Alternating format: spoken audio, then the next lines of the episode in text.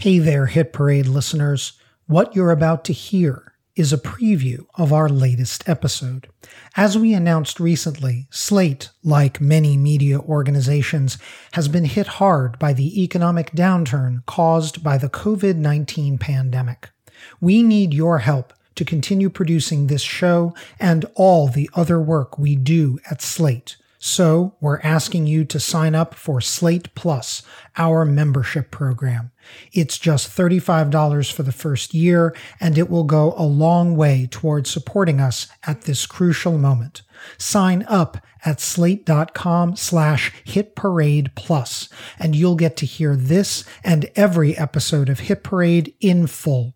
That's slate.com slash hit parade plus. Thanks. And now your episode preview. This podcast contains explicit language.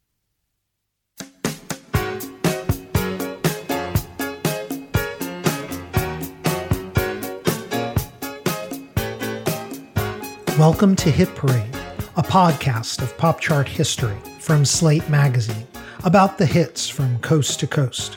I'm Chris Molanphy, chart analyst, pop critic, and writer of Slate's Why Is This Song Number One series. On today's show, 40 years ago, at the 1980 Grammy Awards, the night's big winners, taking home four gramophones, were a band originally formed 10 years earlier in San Jose, California, that had transformed themselves into pop stars. Their name, Doobie Brothers, was taken from the slang word for marijuana. But by 1980, their music sounded more like a chilled rosé.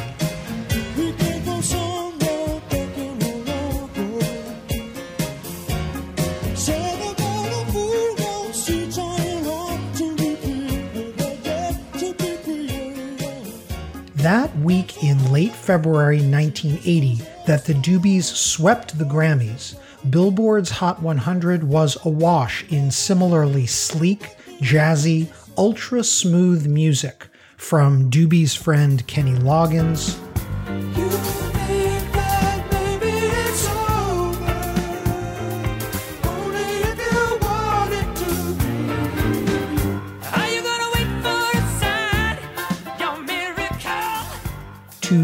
Equally smooth band of session players Toto,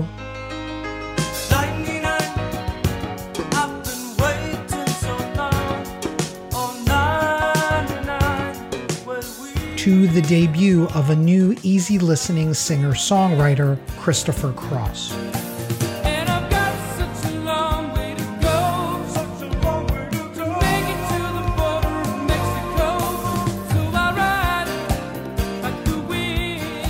All of this music by white performers on the charts owed something to the sound of contemporary black music.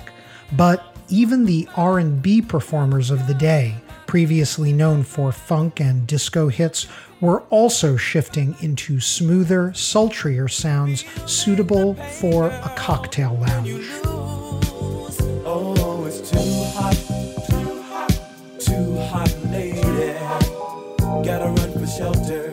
Gotta run for shade.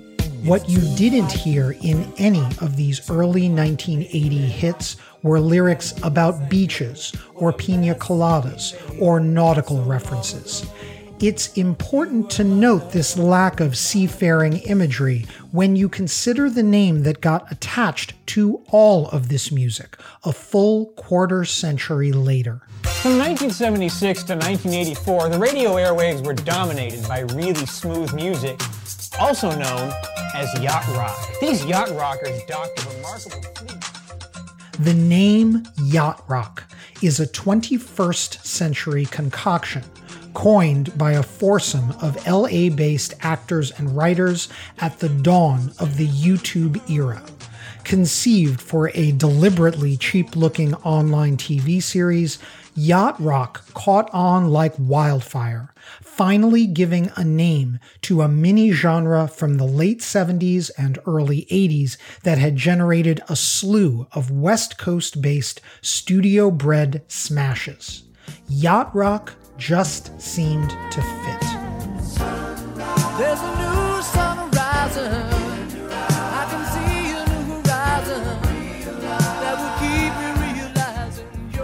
The decade and a half since this name took off, it's become the retro pop genre that ate everything.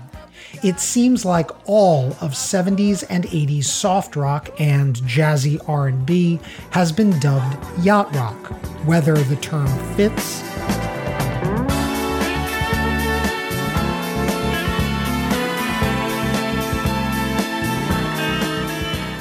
or doesn't.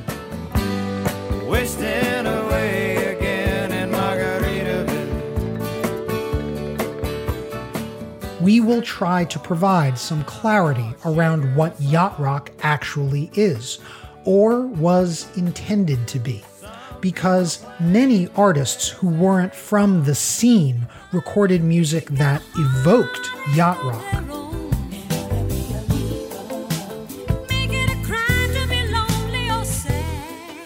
Or melded those smooth stylings with other genres, taking the sound to multiple radio formats. Turn your love around. Don't you turn me down. The yacht trend even spawned improbable hits that now live on in the global pop imagination.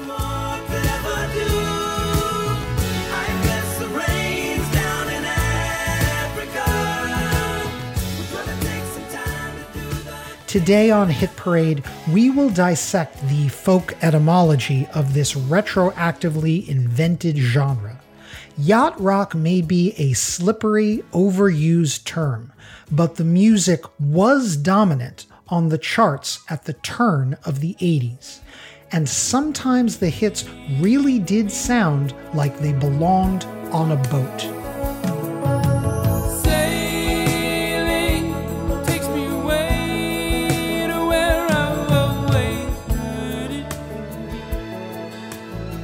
That's where your hit parade marches today, the week ending August 30th, 1980, when Sailing by Christopher Cross reached number one on Billboard's Hot 100, affirming that America had reached peak smooth. In that moment just after disco and just before MTV, studio bred performers like Christopher Cross, Toto, Michael McDonald, Steely Dan, and their army of sleek producers and sidemen were kings of the charts. So, pour yourself a cocktail and join us in the Cantina Lounge for a friendly debate. What was yacht rock? Thanks for listening to this episode preview. To listen to the full Hit Parade episode, please go to slate.com slash Hit Parade Plus. Judy was boring. Hello. Then Judy discovered ChumbaCasino.com. It's my little escape. Now Judy's the life of the party. Oh, baby, mama's bringing home the bacon. Whoa, take it easy, Judy. Chumba. The Chumba life is for everybody. So go to ChumbaCasino.com and play over 100 casino style games. Join today and play for free for your chance to redeem some serious prizes. Ch-ch-chumba. ChumbaCasino.com. No purchase necessary. Void where prohibited by law. 18 plus terms and conditions apply. See website for details.